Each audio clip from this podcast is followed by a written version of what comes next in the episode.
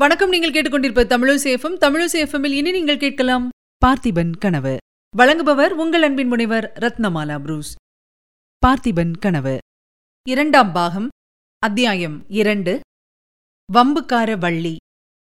பொன்னன் போனதும் வள்ளி சிவனடியாருக்கு மிகுந்த சிரத்தையுடன் பணிவிடைகள் செய்யத் தொடங்கினாள். அவருடைய காலை அனுஷ்டானங்கள் முடிவடைந்ததும் அடுப்பில் சுட்டுக் கொண்டிருந்த கம்பு அடையை சுடச்சுடக் கொண்டு வந்து சிவனடியார் முன்பு வைத்தாள். அவர் மிக்க ருசியுடன் அதை சாப்பிட்டுக் கொண்டே வள்ளியுடன் பேச்சு கொடுத்தார். வள்ளி ராணி எப்படி இருக்கிறாள் தெரியுமா? என்று கேட்டார் சிவனடியார். இளவரசர் பக்கத்தில் இருக்கும் போதெல்லாம் தேவி தைரியமாகத்தான் இருக்கிறார். அவர் அப்பால் போனால் கண்ணீர் விடத் தொடங்கி விடுகிறார் என்றாள் வள்ளி. பிறகு? சுவாமி இதெல்லாம் எப்படித்தான் முடியும்? இளவரசர் நிஜமாக மகாராஜா ஆகிவிடுவாரா? அவருக்கு ஏதாவது நேர்ந்து விட்டால் ராணி பொறுக்க மாட்டார். உயிரையே விட்டு விடுவார் என்றாள் எனக்கு என்ன தெரியும் அம்மா கடவுளுடைய சித்தம் எப்படியோ? அப்படித்தான் நடக்கும். உனக்கு தெரிந்தவரை ஜனங்கள் என்ன சொல்லிக் கொண்டிருக்கிறார்கள்? ஜனங்கள் எல்லாரும் இளவரசர் பக்கம்தான் இருக்கிறார்கள். பல்லவ அதிகாரம் ஒழிய வேண்டும் என்றுதான் ஆசைப்படுகிறார்கள். பார்த்திப மகாராஜாவின் வீரமரணத்தை பற்றி தெரியாத பிஞ்சு குழந்தை கூட கிடையாது. சுவாமி அந்த செய்தியை தாங்கள்தானே ஆறு வருஷத்துக்கு முன்னால் எங்களுக்கு வந்து சொன்னீர்கள்? அதை நானும் ஓடக்காரரும் இதுவரை லட்சம் ஜனங்களுக்காவது சொல்லியிருப்போம் என்றாள். நானும் இன்னும் எத்தனையோ பேரிடம் சொல்லியிருக்கிறேன். இருக்கட்டும்.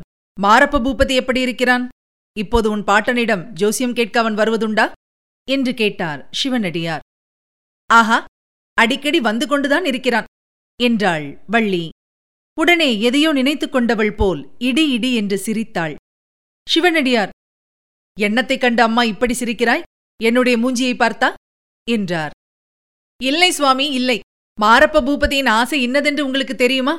காஞ்சி சக்கரவர்த்தியின் மகளை இவன் கட்டிக்கொள்ளப் போகிறானாம்.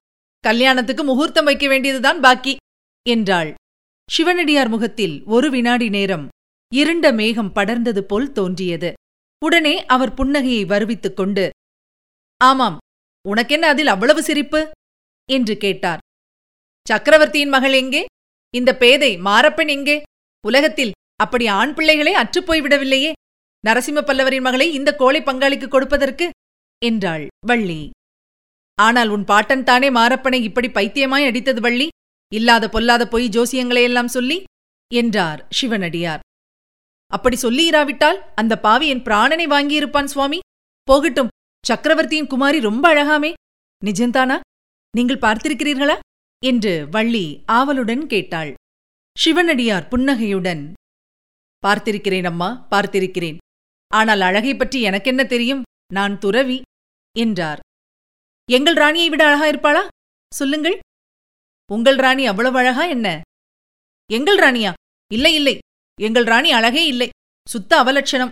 உங்கள் சக்கரவர்த்தி மகள்தான் ரதி. என்ன வள்ளி இப்படி கோபித்துக் கொள்கிறாய்? பின்னே என்ன?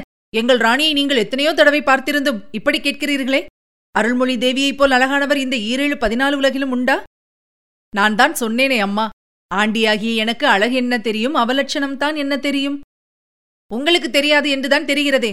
ஆனால் காஞ்சி சக்கரவர்த்தியை எப்போதாவது பார்த்தால் கேளுங்கள். அவர் சொல்லுவார் அருள்மொழி தேவிக்கும் பார்த்திப மகாராஜாவுக்கும் கல்யாணம் ஆவதற்கு முன்னால் நடந்த செய்தி உங்களுக்கு தெரியுமா?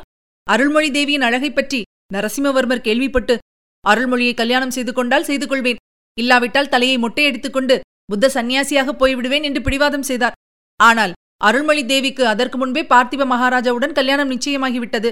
இன்னொரு புருஷனை மனதினால் கூட நினைக்க மாட்டேன் என்று கண்டிப்பாய் சொல்லி கடைசியில் பார்த்திப மகாராஜாவையே கல்யாணம் செய்து கொண்டார். சிவனடியார் முகத்தில் மந்தகாசம் தவழ ஆமாம் அம்மா நரசிம்மவர்மர் அப்புறம் என்ன செய்தார்? தலையை மொட்டையடித்துக் கொண்டு பௌத்த பிக்ஷு ஆகிவிட்டாரா? என்று கேட்டார். ஆண் பிள்ளைகள் சமாச்சாரம் கேட்க வேண்டுமா சுவாமி? அதிலும் ராஜாக்கள் சக்கரவர்த்திகள் என்றால் மனது ஒரே நிலையில் நிற்குமா? அப்புறம் அவர் பாண்டிய ராஜகுமாரியை கல்யாணம் செய்து கொண்டார். இன்னும் எத்தனை பேரோ யார் கண்டது?